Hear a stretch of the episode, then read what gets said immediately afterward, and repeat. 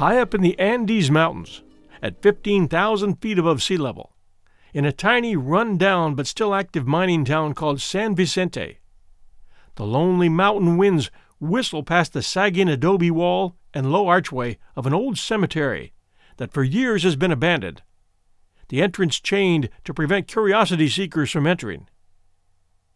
From the Bolivian capital of La Paz, the town is reachable only by a 14 hour train ride and three more hours by jeep over treacherous terrain.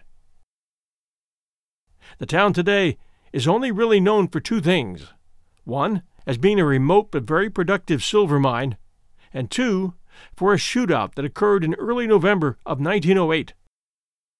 An epic gun battle between two men, both of them gringos who were suspected of robbing a mine payroll, and the detachment from a small army unit that had finally caught up with them at a small boarding house in the town. The regiment of armed policia were there to recover a payroll worth about $90,000 in today's money on behalf of the Aramayo Mining Company. The miners' payroll having been stolen at gunpoint November 4th, 1908, by two tall English speaking men. The payroll had been packed into saddlebags and was being carried by burros in the custody of a man named Carlos Perros. After the robbery, Perros returned to the nearest mining camp and sent a telegram to alert the mining company of the robbery, and a unit of armed soldiers began the chase. The bandits were, at first, headed for the Argentine border, but for unknown reasons, turned and headed back toward San Vicente. Three days later, a pair of Americans suspected of being the bandits were reported to be staying in a small boarding house. The owner, whose name was Casasola, became suspicious of his two foreign lodgers. A mule they had in their possession was from the Aramayo mine, identifiable from the mine company's brand on the mule's left flank. Casasola left his house and notified a nearby telegraph officer, who in turn notified a small Bolivian Army cavalry unit stationed nearby, the Abaroa Regiment. The unit dispatched three soldiers under the command of Captain Justo Concha to San Vicente, where they notified the local authorities. On the evening of November 6th, the lodging house was surrounded by the soldiers, the police chief, the local mayor, and some of his officials, with the intent to arrest the Aramayo robbers. When the soldiers approached the house, the bandits opened fire, killing one of the soldiers and wounding another. A gunfight then ensued. The mayor heard a man inside the house scream three times. Soon afterward, two successive shots were fired from inside the house. The authorities cautiously entered the house the next morning, whereupon they found two bodies, both with numerous bullet wounds to the arms and legs. The man assumed to be Longabaugh had a bullet wound in the forehead, and the man thought to be Cassidy had a bullet hole in the temple. The local police report speculated that, judging from the positions of the bodies, Cassidy had probably shot the fatally wounded Longabaugh to put him out of his misery, just before killing himself. In the following investigation by the Tupiza police, the bandits were identified as the men who robbed the Aramayo payroll transport but the Bolivian authorities didn't know their real names, nor could they positively identify them. The bodies were buried at the small San Vicente cemetery near the grave of a German miner named Gustav Zimmer. The soldiers recovered the stolen money and left, taking notes on what had happened for their reports and leaving the townspeople to bury the two gringos, which they did the following day, having no money or desire to provide coffins or a marker but they did erect a crude cross. When historical researchers Ann Meadows and Dan Buck arrived in San Vicente, having received permission from the town to exhume the grave thought to belong to the dead gringos, they were skeptical at first. But as the cautious dig proceeded, they came upon two skeletons, both fully clothed, laid end to end, and apparently killed by gunshot wounds. A portion of the remains, including the skulls, were sent to Clyde Snow, a forensic pathologist known for identifying the remains of Joseph Mengele, known Nazi death house doctor. Snow's job would be to try to find a DNA match between the remains found and that of relatives of Robert Parker and Henry Alonzo Longabaugh, known to most people as the legendary outlaws Butch Cassidy and the Sundance Kid. Records found by Buck and Meadows indicate that the shorter of the two men, which would have been Butch, killed the taller man, Sundance, with a shot to the face, and then killed himself with a shot to the temple. The taller one was much more severely wounded than the shorter man. Clyde Snow was not able to match the DNA of distant relatives to that from the sample, and for that reason, the legend surrounding the fate of Butch Cassidy and the Sundance Kid continues unabated to this day. Hello, everyone, and welcome to 1001 Heroes, Legends, Histories, and Mysteries. It's time for a story from the Old West, one of my favorite topics. And Butch Cassidy, the Sundance Kid, Etta Place, and the Wild Bunch is a topic I've been waiting to cover for a long time. The Wild Bunch was a well managed group of outlaws who were all looking at the noose or at the least stage prison if they got caught. They all knew each other, and they had hideouts in numerous natural canyons with names like Robber's Roost, Brown's Hole, and the Hole in the Wall. The story of Butch Cassidy, the Sundance Kid, and Etta Place holds at least two of the biggest mysteries of the Old West First, did Butch and Sundance really die in a shootout with the law after robbing a bank in Bolivia? Many say no, that one or the other was seen alive and living under assumed identity back in the States years later. And Etta Place, the biggest mystery of all. No one knows who she really was, where she came from, how she met Sundance, and what happened to her after traveling to South America. Some said she was shot, others that she married a rich man, Others say she was Josie Bassett, and still others have many other ideas. In parts 1 and 2, we'll give you the backgrounds of Butch, Sundance, and Etta Place, and let you try to figure out the mystery based on all the theories that are out there. And the questions surrounding the fate of all three, including the real identity of Etta Place.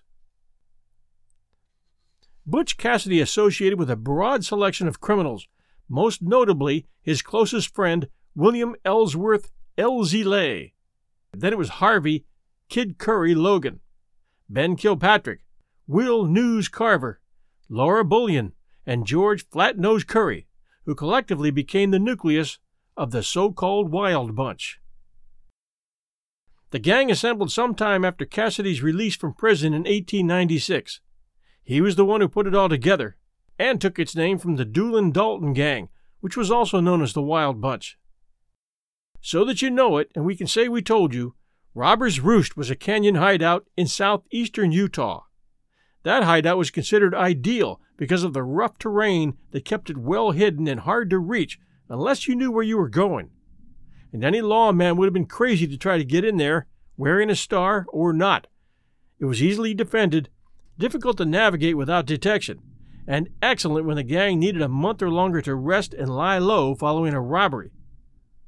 It was while hiding out at Robber's Roost that Elzy Lay and Butch Cassidy first formed the Wild Bunch Gang. The Wild Bunch Gang developed contacts inside Utah that gave them easy access to supplies of fresh horses and beef, most notably the ranch owned by outlaw sisters Ann Bassett and Josie Bassett. They fenced stolen cattle for the boys and made themselves wealthy in the process. The gang constructed cabins inside Robber's Roost to help shield them from the harsh winters there they stored weapons, horses, chickens, and cattle. Pursuing lawmen of the day never discovered the site of the hideout, or if they did, they never tried to get in through those narrow canyons where they could be picked off from any angle. The outlaws held each other to strict confidentiality regarding its location. There were only five women known to have ever been allowed inside Robber's Roost Ann and Josie Bassett, the Sundance Kid's girlfriend Etta Place, Maud Davis, one of Elzy Lay's girlfriends who would later become his wife, and gang member Laura Bullion, nicknamed the Thorny Rose by the gang. And she was definitely an outlaw, busy making contacts for stolen cattle, forging checks, and taking part in what is still called the Great Northern Train Robbery with Butch and the boys. She was originally a part of Black Jack Ketchum's gang, then switched to the Wild Bunch. For several years, she was romantically involved with outlaw Ben Kilpatrick, also known as the Tall Texan, a bank and train robber and an acquaintance of her father, who had been an outlaw as well. In 1901, Bullion was convicted of robbery and sentenced to five years in prison for her participation in that great northern train robbery. The names Butch Cassidy and the Sundance Kid have become legendary, thanks in great part to a movie that came out in 1969 that immortalized both of them. They definitely were thieves and fairly successful at it. They had their ups and downs, and for quite a while after their train and bank robberies in the States, they were living large down south, which is where they escaped when the Pinkertons, private detectives hired by the railroad companies they were robbing, got too close. And I mean way down south, in Bolivia and Ecuador. They say that the two got a little greedy while enjoying the country down there with Etta, and that they tried to rob a bank in Bolivia, figuring the police were all taking siestas. But they weren't, and Butch and Sundance got cornered and got shot all to ribbons. That's the most popular story accepted out there. When Academy Award winning screenwriter William Goldman first came across the story of Butch Cassidy in the late 50s, he thought it was one of the best stories he'd ever seen. So he dug in and researched it on and off for eight years before sitting down to write the screenplay. Goldman once said, The whole reason I wrote it, there is that famous line that Scott Fitzgerald wrote, who was one of my heroes. There are no second acts in American lives. When I read about Cassidy and Longabaugh and the super posse coming after them, that's phenomenal material. They ran to South America and lived there for eight years, and that was what thrilled me. They had a second act. They were more legendary in South America than they'd been in the Old West. It's a great story. Those two guys and that pretty girl, and if you look at the pictures, Etta Place was a knockout going down to South America and all that stuff. It just seems to me it's a wonderful piece of material.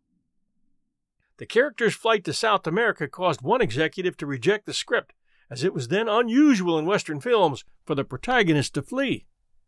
They're supposed to get caught and shoot it out. According to Goldman, when he first wrote the script and sent it out for consideration, only one studio wanted to buy it, and that was with the proviso that the two lead characters did not flee to South America. When Goldman protested that that was what had happened, the studio head responded, I don't give a shit. All I know is John Wayne don't run away. Goldman rewrote the script. I didn't change it more than a few pages, and subsequently found that every studio wanted it. The role of Sundance was initially offered to Jack Lemmon, whose production company JML had produced the film Cool Hand Luke in 1967, starring Newman.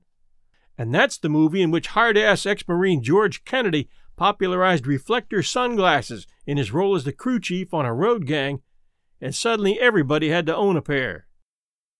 Lemmon, however, turned down the role. He didn't like riding horses, and he felt he'd already played too many aspects of the Sundance Kid's character before. Other actors considered for the role of Sundance were Steve McQueen and Warren Beatty, who both turned it down with Beatty claiming that the film was too similar to Bonnie and Clyde. According to Goldman, McQueen and Paul Newman both read the scripts at the same time and agreed to do the film. But McQueen eventually backed out of the film due to disagreements with Newman. The two actors would eventually team up in the 1974 disaster film, The Towering Inferno. Anyway, Goldman made the movie and forever moved Butch and Sundance to legend status and the movie became the top grosser in 1970. And B.J. Thomas still talks about hoping for another hit like Raindrops Keep Falling on My Head, which was used in a scene where Katharine Ross and Paul Newman were tooling around on their bicycles like they didn't have a worry in the world. And Katharine Ross, by the way, is one of the few Hollywood types that still believes in long term marriages. She married gravelly voiced Sam Elliott, who has done a bunch of westerns, and who, incidentally, was just getting started when Butch and Sundance was made and played card player number two as an extra in one of the bar scenes in that movie. It would take another movie a few years down the road before the two would get together. And what started out as a little rumor that maybe Butch and Sundance somehow survived it all started to spread, and people started digging, literally. for some sign of what really did happen. They're still digging for DNA today, or at least as recently as 2017. And the stories that have survived of people who swear they met Butch years after his untimely death keep popping up from every corner. Well, after a while, it just gets too good to ignore. So here at 1001 Heroes, we decided it was high time to do some digging as well. And we've got a bunch of stories that we're going to let you sort out. Finally, a footnote director Sam Peckinpah in 1969, upon hearing that a movie about Butch Cassidy and the Sundance Kid was gearing up and that they were hiring top talents, thought he could cash in on the action with a film called The Wild Bunch, which had nothing to do with the Butch Cassidy Sundance Kid, Kid Curry Wild Bunch, but it did have a good script, and as it turned out, some top talent, including William Holden and a host of others. This movie ended up being one of the best westerns ever made as well. And, last footnote, this wild bunch sort of borrowed the name from the Dalton gang after they got all shot up in Minnesota. Times were rough on bad guys in those days. So, saddle up, because this is going to be a ride to remember. Time for a short commercial break from one of our sponsors, and then we'll get moving. We'll begin by introducing Butch, Sundance, and Etta Place starting with the Sundance Kid. Real name Henry Longabaugh. Longabaugh was born in Mont Clare, Pennsylvania in 1867, the son of Pennsylvania natives Hosea and Annie G. Place Longabaugh. He was the youngest of five children. His older siblings were Elwood, Samana, Emma, kind of sounds like Etta, doesn't it? And Harvey. Longabaugh was of mostly English and German ancestry and was also part Welsh. At age 15, he traveled westward in a covered wagon with his cousin George. In 1887, Longabaugh stole a gun, a horse, and a saddle from a ranch in Sundance, Wyoming, which is where he took the name. While attempting to flee, he was captured by authorities and was convicted and sentenced to 18 months in the Sundance, Wyoming jail by Judge William L. McGinnis. After his release, he went back to working as a ranch hand and in 1891, as a 25 year old, he worked at the Bar-U Ranch in what is today Alberta, Canada, which was one of the largest commercial ranches of the time. Longabaugh was suspected of taking part in a train robbery in 1892 and a bank robbery in 1897 with five other men. He became associated at some point with the Wild Bunch, which included his famous partner, Robert Leroy Parker, better known as Butch Cassidy. Although Longabaugh was reportedly fast with a gun and often referred to as a gunfighter, he was not known to have killed anyone prior to a later shootout in Bolivia, in which he and Parker were alleged to have been killed. He became better known in today's memory than another outlaw member of the gang dubbed Kid, Kid Curry, real name Harvey Logan, who killed numerous men while with the gang. But Kid Curry was as bad as they come and definitely well known by the law in the 1890s, if not the public 100 years later. Longabaugh did participate in a shootout with lawmen who trailed a gang led by George Curry, Kid Curry's brother, to the hole in wall hideout in Wyoming, and was thought to have wounded two lawmen in that shootout. With that exception, though, his verified involvement in shootouts is unknown. Not that it matters, but a number of historians have tried to say that Butch and Sundance really weren't killers, they could have killed a number of bank and train guards, and they didn't. More on them to come. Etta Place, born 1878, no time of death known, no parents known, was a companion of the American outlaws Butch Cassidy, real name as mentioned, Robert Leroy Parker, and the Sundance Kid. Principally the companion of Longabaugh, little is known about her. Both her origin and her fate remain shrouded in mystery today, and there's a lot of people who would love to know where that relationship started and where she started. The Pinkerton Detective Agency described her in 1906 as having, quote, classic good looks, 27 or 28 years old, 5'4 to 5'5 in height, weighing between 110 and 115 pounds with a medium build and brown hair. According to a memorandum from the Pinkerton Detective Agency dated July 29, 1902, she was said to be from Texas, And in another Pinkerton document dated 1906, she is described as being 27 to 28 years old, placing her birth between 1878 and 1879. A hospital staff record from Denver, where she received treatment in May of 1900, reports her age then as 22 or 23, putting her birth year at 1877 or 78.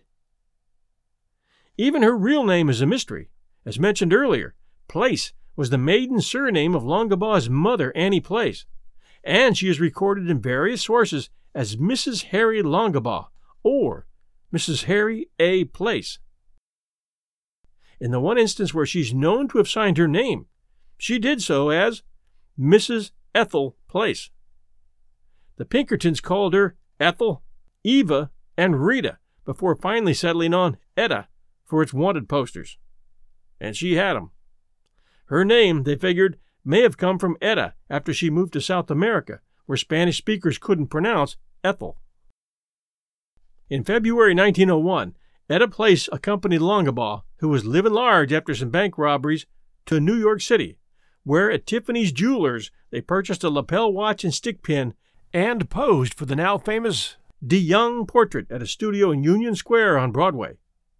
And I'll post that one at Facebook slash 1001 Heroes for you. It's one of only two known images of her.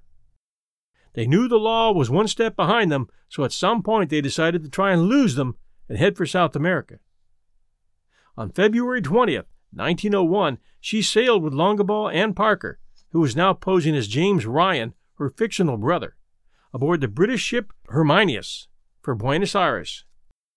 There she settled with the two outlaws on a cattle ranch which they purchased near Cholila in the Chubut province of west central Argentina. Argentina was booming in cattle sales, and Butch had figured it'd be a good place to escape the law, make some money, and try and live their life.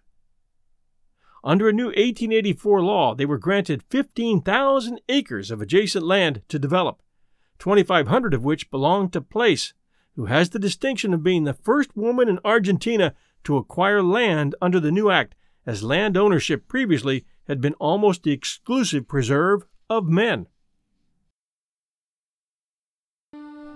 On March 3, 1902, Etta and Longabaugh returned to New York City on the SS Soldier Prince. The Pinkertons noting that they went because she was missing her family, but they couldn't get any info on the family. On April 2nd, they registered at a Mrs. Thompson's rooming house in New York City. They then toured Coney Island and visited his family, originally from Mont Clare, Pennsylvania, but by then living in Atlantic City, New Jersey, not far away. They then traveled to Dr. Pierce's Invalid and Tourist Hotel, located at 663 Main Street in Buffalo, New York. And this is where it gets really interesting. This was a richly lavished hotel that offered rooms where women, after an operation from any one of Dr. Pierce's 17 hired surgeons, could recuperate. Dr. Pierce wasn't a real doctor by today's standards, which would label him as a quack. He had graduated from the Eclectic College of Medicine in Cincinnati in 1862, and you can guess by that name what that degree was worth. He quickly invented formulas for patent medicines that dealt with a wide variety of women's diseases. Ovarian cancer, digestive illness, fatigue, headache, hysteria, female weakness, gynecology, obstetrics, nervous disorders, childbirth, and menstruation and he made a fortune from unregulated advertising and sales of those patent medicines. He had built a warehouse and production facility behind the hotel and surgery center. And by 1888, he was grossing over $1 million a year from the sales of Dr. Pierce's Smartweed and Pleasant Pellets. This wealth lifted him to the state senate in New York and then the U.S. Congress. Dr. Pierce had a similar facility in London, and I can't help but compare him in many ways to our top ripper suspect, Dr. Francis Tumblety, who also was from New York, who also specialized in working on female body parts, who also got very wealthy from a patent medicine business, and who had a special penchant for uteruses. In the late 1800s, during the Victorian era, topics like syphilis, venereal disease, and abortion just weren't discussed. It was taboo. Women who worked in the world's oldest profession generally didn't live long for that reason, and it's suspected by most researchers that Etta Place did work in that profession, and that was how Butch and Sundance met her. For women who had access to money, treatment and abortion centers were out there, usually disguised as medical practices that offered cures for what they called women's weaknesses, and surgery to correct problems with women's uteruses. They also offered prescription pills, which they touted as being cure alls for everything from migraines to menstrual cramps. These so called doctors, and some had legitimate degrees, many others didn't, got wealthy fast, advertising far and wide in newspapers in an industry that wasn't being regulated and some became the equivalent of millionaires and billionaires today. There's little doubt that when Sundance and Etta checked into Thompson's boarding house in New York City on April 2, 1902, they saw Dr. Pierce's ads offering to cure women's maladies and decided that they'd make a visit before they left the States. And Dr. Pierce's invalid hotel, if you survived a surgery, for instance, removing a fetus, would leave you an invalid for at least a few months so Etta was getting the best of care. Note they arrived in New York City April 2nd, 1902. Three months and eight days later, after she had had time to recuperate, they boarded the steamer Honorius in New York, signed in as Mr. and Mrs. Place, and then Butch, showing his typical sense of humor, signed in as purser, meaning the man who holds your valuables when you check onto a traveling ship, and Etta signed in as stewardess. They then traveled west, where again they sought medical treatment, this time in Denver, Colorado. This may have been a follow up checkup for Etta. On August 9th, she was with Longabaugh at the Hotel Europa in Buenos Aires, and on the 15th, she sailed with him aboard the steamer SS Chubut to return to their ranch. In the summer of 1904, she made another visit with Longabaugh to the United States where the Pinkerton Detective Agency traced them to Fort Worth, Texas, and to the St. Louis World Fair, and back to New York again, but failed to arrest them before they returned to Argentina. If you want to find her family, it's likely they were in New York City.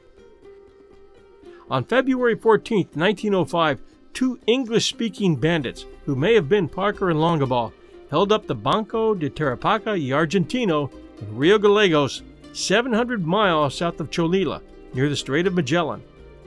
Escaping with a sum that would be worth at least $100,000 US today, the pair vanished north across the bleak Patagonian steppes.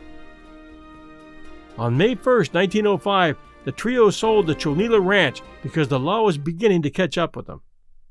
The Pinkerton agency had known their location for some time, by May of 05, but the rainy season had prevented their assigned agent, Frank DeMaio, from traveling there and making an arrest. Governor Julio Lezana had then issued an arrest warrant, but before it could be executed, Sheriff Edward Humphreys, a Welsh Argentine who was friendly with Parker and enamored of Etta Place, tipped them off. The trio fled north to San Carlos de Bariloche, where they embarked on a steamer Condor across Lake Necahuahuapi and into Chile. However, by the end of that year, they were again back in Argentina. On December 19th, Parker, Longabaugh, Place, and an unknown male took part in the robbery of the Banco de Nacion in Villa Mercedes, 400 miles west of Buenos Aires, taking 12,000 pesos. Pursued by armed lawmen, they crossed the Pampas and the Andes and again reached the safety of Chile.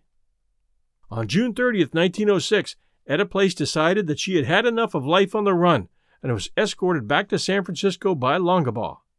As far as anyone knows, that was the last time they saw each other. Parker, under the alias James Santiago Maxwell, obtained work at the Concordia tin mine in the Santa Vera Cruz range of the central Bolivian Andes, where he was joined by Longabaugh upon his return. Their main duties included guarding the company payroll. Still wanting to settle down as a respectable rancher, Parker, late in 1907, made an excursion with Longabaugh to Santa Cruz, a frontier town in Bolivia's eastern savannah. Those who had met Etta Place claimed the first thing they noticed about her was that she was strikingly pretty, with a very nice smile, and that she was cordial, refined, and an excellent shot with a rifle. She was said to have spoken in an educated manner, and she indicated she was originally from the East Coast, although she never revealed an exact location.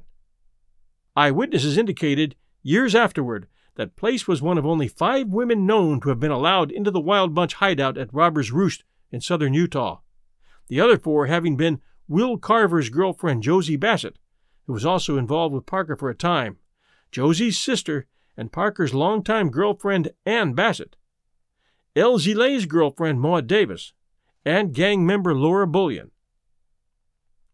Etta was speculated to have once married a schoolteacher, and at least one person claimed Place said she was a teacher who abandoned her husband and two children to be with Longabaugh. The claim that she met the gang while working as a prostitute has been postulated. Some claim that Place was originally Parker's lover and became involved with Longabaugh later, having met both while working in a brothel as a prostitute. Both of those claims are possible as members of the Wild Bunch gang often alternated girlfriends. I can guarantee you that if you can find a photograph or something that will reveal where she was born or how she died, you will have discovered one of the holy grails of Old West history researchers. It is possible that she met Parker and or Longabaugh in the brothel of Madame Fanny Porter in San Antonio, which was frequented by members of the Wild Bunch gang. Porter was born in England and traveled to the United States around the age of one with her family. By age 15, Madame Fanny Porter was working as a prostitute in San Antonio, Texas. By the age of 20, she had started her own brothel and become extremely popular for having a cordial and sincere attitude, choosing only the most attractive young women as her girls, requiring that her girls practice good hygiene and for maintaining an immaculate personal appearance.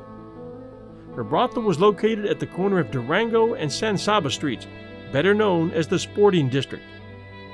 In fact, through Madame Porter's, several gang members met girlfriends who traveled with them, including Kid Curry and Della Moore, a prostitute, and Will Carver and Lily Davis. Wild Bunch female gang member Laura Bullion is believed to have worked at the brothel from time to time as well. It has been suggested that Place's real name was Ethel Bishop, who lived at a similar establishment around the corner from Madame Porter's at 212 Concho Street. Somebody's been doing their homework. On the 1900 census, Bishop's occupation was given as an unemployed music teacher. She was 23 then, born in West Virginia in September 1876. The Ethel Bishop hypothesis neatly combines the stories that she was a schoolteacher or that she was a sex worker in one person. Another conjecture is that Etta Place was a cattle rustler named Ann Bassett, who knew and operated with the Wild Bunch at the turn of the 20th century. Both Bassett and Place were attractive women, with very similar facial features, body frame, and hair color. Bassett was born in 1878, the same year Place was thought to have been born. Dr. Thomas G. Kyle of the Computer Research Group at Los Alamos National Laboratory who performed many photographic comparisons for government intelligence agencies, conducted a series of tests on photographs of Etta Place and Ann Bassett. Both had the same scar or cowlick at the top of their forehead. Dr. Kyle concluded that there could be no reasonable doubt they were the same person. Historian Doris Karen Burton also investigated the lives of both women and published a book in 1992 claiming they were one and the same. However, Bassett's and Place's chronologies do not align. Several documents prove that Bassett was in Wyoming during much of the time when Place was in South America. Bassett was arrested and briefly incarcerated in Utah for rustling cattle in 1903, while Place was in South America with Longabaugh and Parker. Bassett also married her first husband in Utah that year, and therefore could not have been in South America during that time. And since we're discussing Etta Place theories, here are a few more. A once popular theory held that she was Eunice Gray, who for many years operated a bordello in Fort Worth, Texas, and later ran the Waco Hotel there until her death in a fire in January 1962. And you might remember that Etta and Sundance did stop in Fort Worth on one of their return trips from New York. Maybe to see an old friend, maybe a relative, Eunice Gray once told Delbert Willis of the Fort Worth Press, I've lived in Fort Worth since 1901. That is except for the time I had to hightail it out of town. Went to South America for a few years, until things settled down. Willis conceded that Gray never claimed to be at a place. He merely made that connection on his own, given the similarities in their ages and the period in which Gray said she went to South America coinciding with Place's time there. Gray was described as a beautiful woman, and Willis believed that Place and Gray held a striking resemblance to one another. But there were no known photographs of Gray from that period to compare with Place's. But then, in 2007, amateur genealogist Donna Donnell found Eunice Gray on a 1911 passenger list from Panama. Following that lead, she tracked down Gray's niece, who had two photographs of her, one taken at her high school graduation circa 1896 and another taken in the 1920s. Comparing those photos to places, both agreed that Eunice Gray was definitely not Etta Place. See how armchair researchers can have a profound effect on history? And some fun as well. Yet another theory posits that Place was actually Madeline Wilson, a girl in Fanny Porter's brothel. Sleuther Tony Hayes notes that of the five girls in Fanny's boarding house, all were born in or around 1878 to 1880. One girl, 22 year old Madeline Wilson, appeared in the 1900 census records of Bexar County, Texas, immediately beneath Madam Porter's name. Like Porter, Wilson was listed as being of English birth immigrating to the United States in 1884 at the age of six. Hayes theorizes that Wilson changed her name, and that her British accent, tempered by 16 years in America, might be described as refined. All traces of Wilson disappeared after the 1900 census after Place and Longabaugh left town. And one note on Madeline Wilson, and her appearing in the census records of Bexar County, Texas. Henry Longabaugh, the Sundance Kid, had written a friend one time that he had married a girl from Texas. So that's something to consider. And lastly, this clue to check out Longabaugh's alleged son, Robert Harvey Longabaugh, born Feb 21, 1901, lived to December 18, 1972, claimed years later to be the son of Longabaugh, and he claimed that Etta Place was actually Hazel Tyrone, a half sister to his mother, Annie Marie Thayne. Robert Longabaugh claimed throughout his lifetime that his mother, Thayne, had been involved in a relationship with Harry Longabaugh, and further claims that the rumors that Etta Place was once a schoolteacher are confused with his mother, who was a schoolteacher when she became romantically involved with Longabaugh, aka the Sundance Kid.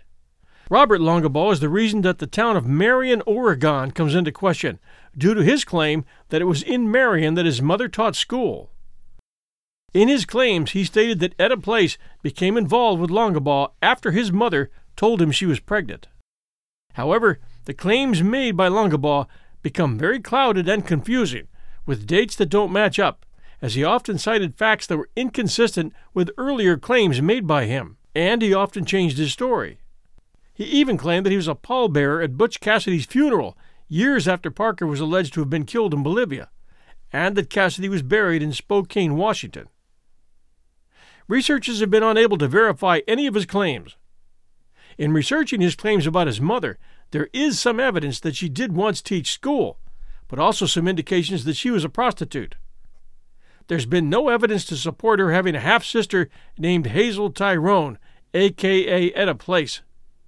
Researcher Donna Ernst pointed out that Robert Longabaugh possibly was related to Harry Longabaugh, but it was unlikely he was Harry's son, and even less likely that he knew anything whatsoever about Etta Place.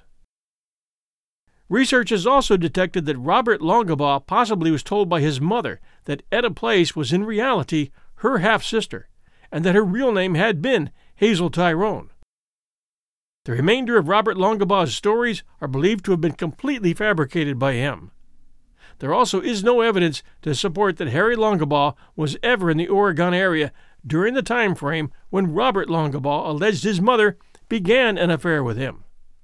There's no mention of Annie Thayne in any reports about the gang from the day, and Pinkerton detectives, who have historically been the best source for movements of gang members, have nothing indicating a relationship with any woman other than Etta or Ethel Place after 1899.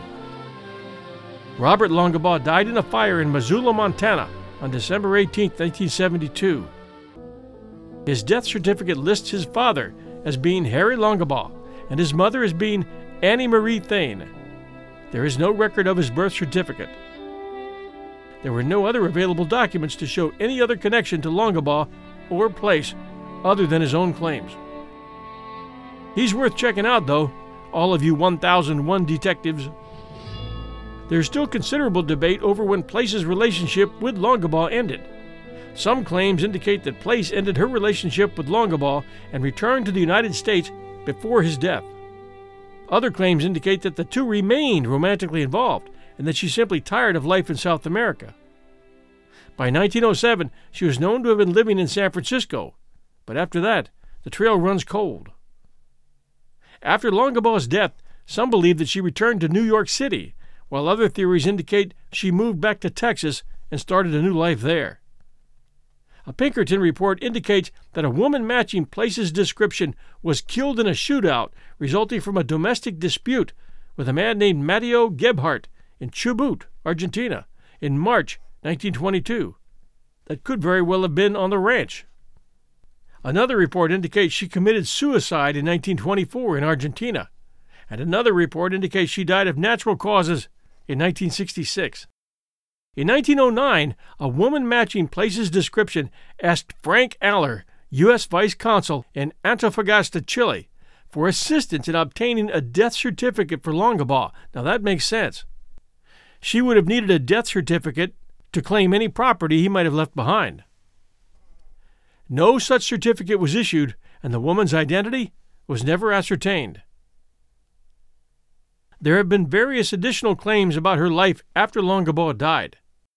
One claim is that she returned to her life as a schoolteacher, living the remainder of her life in Denver, Colorado. And another story claims she lived the remainder of her life teaching in Marion, Oregon. There are also various claims that she returned to sex work, living the remainder of her life in Texas or New York or California. However, none of these claims has any supporting evidence. Author Richard Llewellyn claimed that while in Argentina, he found indications that Place had moved to Paraguay following the death of Longabaugh, and that she had married a wealthy man. There were also rumors that Etta Place was in fact Edith May, wife of famous boxing promoter Tex Rickard, who retired to a ranch in Paraguay shortly after promoting the famous fight between Jack Johnson and Jim Jeffries in 1910. Ah, Jack Johnson, another story on my to do list. See how easy it is to come by story ideas? Author and researcher Larry Pointer, author of the 1977 book In Search of Butch Cassidy, wrote that Place's identity and fate are one of the most intriguing riddles in Western history. Leads develop only to dissolve into ambiguity. Robert Leroy Parker, born April 13, 1866, better known as Butch Cassidy, as you already know, was an American train robber and bank robber and the leader of the gang of criminal outlaws known as the Wild Bunch. As for Harry Longabaugh, the Sundance Kid, a coffee table book, Finding the Sundance Kid, Solving the Wild Bunch Mystery, was released just a few years ago. The book contains evidence that Wild West outlaw Harry Longabaugh, aka the Sundance Kid, lived out his life in Duchesne, Utah. According to the authors, a history enthusiast and filmmaker, has evidence which she claims will rewrite the story of Butch Cassidy and the Sundance Kid. Marilyn Grace began her investigation into the claim that the pair of outlaws were killed in Bolivia, as portrayed in the 1969 film Butch Cassidy and the Sundance Kid, after watching a Nova documentary about the pair in 1997. I would leave work and go to the BYU library, and I read everything I could get my hands on, Grace said. She said each piece of information fed her interest in the exploits of Butch, Robert Leroy Parker, and Sundance, Harry Longabaugh. She said the book by Parker's sister, Butch Cassidy, My Brother, provided the claim that Butch and Sundance didn't die in Bolivia, but lived until at least 1925. At that point, Butch returned to his hometown of Circleville and visited with his family, according to the book. These guys did not die in Bolivia, Grace said. Working with a group of forensics experts, Grace started investigating the claims that both outlaws lived to an advanced age. In 2007, Grace met with Jerry Nickel, who told her he had long suspected his step great grandfather, William Henry Long, was actually Harry Longabaugh. Nickel helped finance the research, which resulted in the exhumation of Long's grave for DNA testing. The initial DNA tests in 2009 didn't prove the theory, and the documentary Grace was working on in conjunction with the investigation had to be taken down. Our new team of 25 friends and family members of William Henry Long did not quit, Grace said. She said all of the evidence was in hand, with the exception of the DNA. They tested the mother, but they didn't test the father's side, Grace said. William Henry Long's bones matched Josiah Longabaugh, the Sundance Kid's father. She said the group then did DNA testing on a living cousin to Sundance, and the DNA matched. Grace said that there is evidence that Sundance may have spent time under his assumed name with family in Loa and Fremont after the time he had supposedly died. We finally had the proof we needed to prove our case, Grace said. Robert Longenbaugh's, different spelling but same family, DNA gave us the final piece to our DNA mystery. She said the science is behind the claim being made that Sundance is in the Duchesne Cemetery. She said the research has resulted in the town of changing its welcome sign so that it says, the resting place of the Sundance Kid. Grace and Dr. John McCullough have written a book detailing the investigation and its conclusions.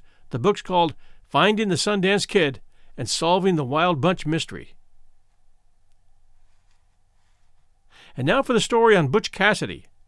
In 2017, a new search was launched for the grave of Cassidy. It zeroed in on a mine outside Goodsprings, Nevada. The dig managed to find human remains, but it did not match the DNA provided. In his Annals of the Former World, John McPhee repeats a story told to geologist David Love in the 1930s by Love's family doctor Francis Smith, MD, when Love was a doctoral student. Smith stated that he had just seen Cassidy, who told him that his face had been altered by a surgeon in Paris, and that he showed Smith an old bullet wound that Smith recognized as work he had previously done on Cassidy.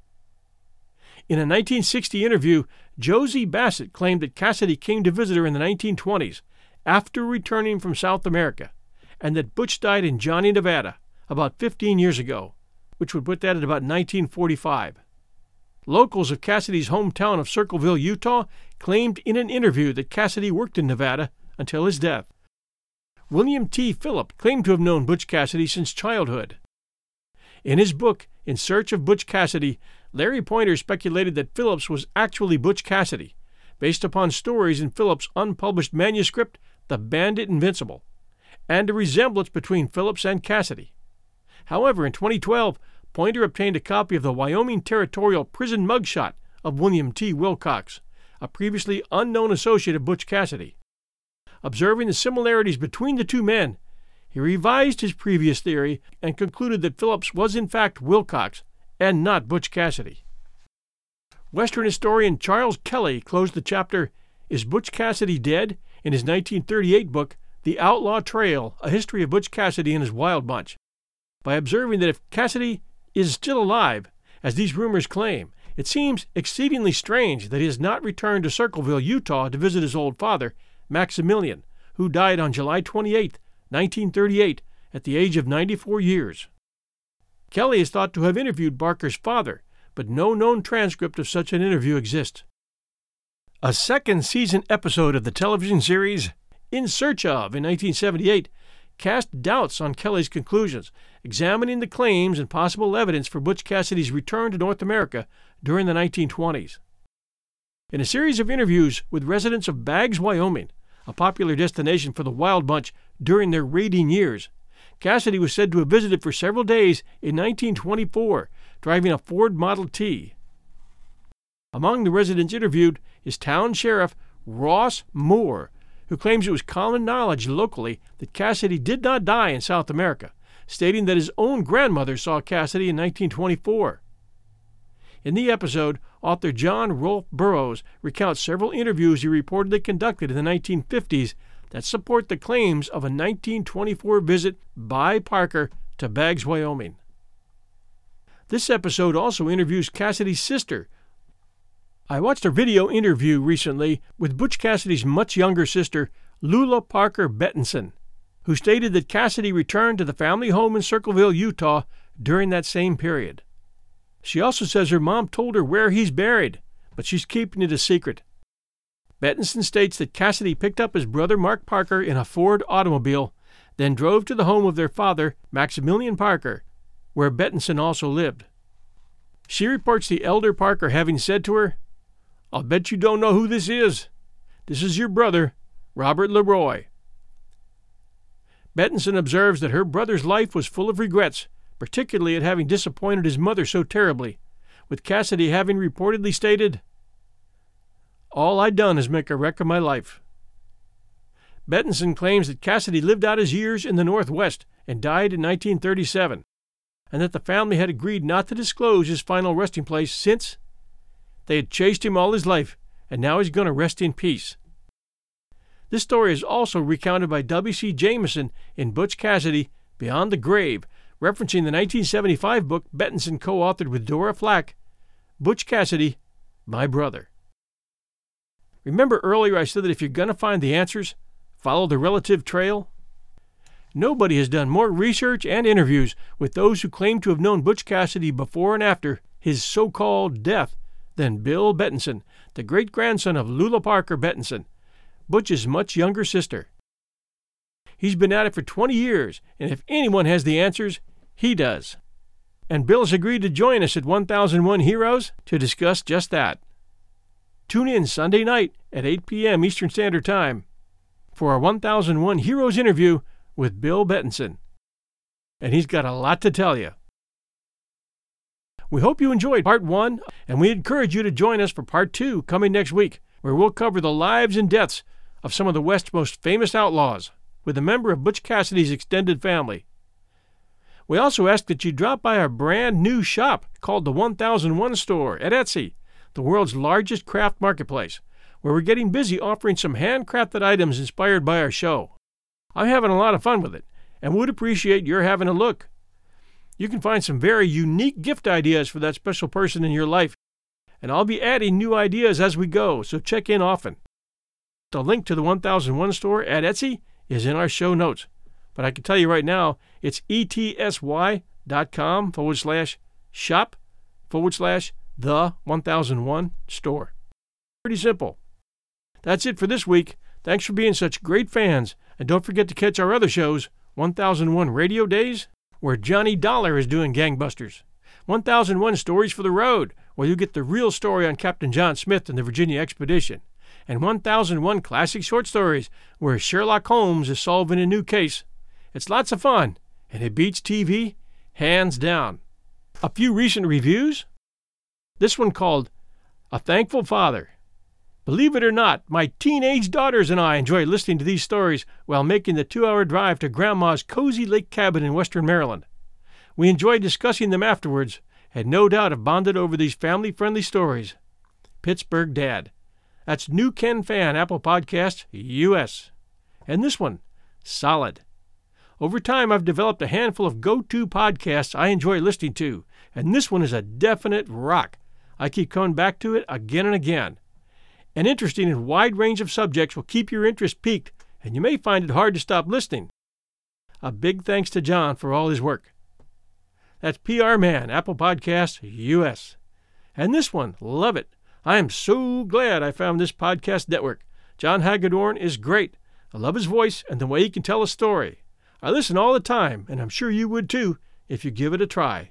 That's Max, 1978, Apple Podcasts, US. And this one, a great collection of yarns.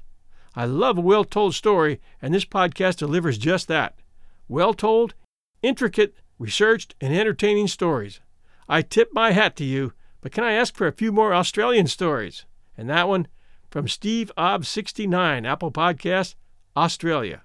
And this one, great podcast, excellent podcast, very engaging stories, and awesome presentation.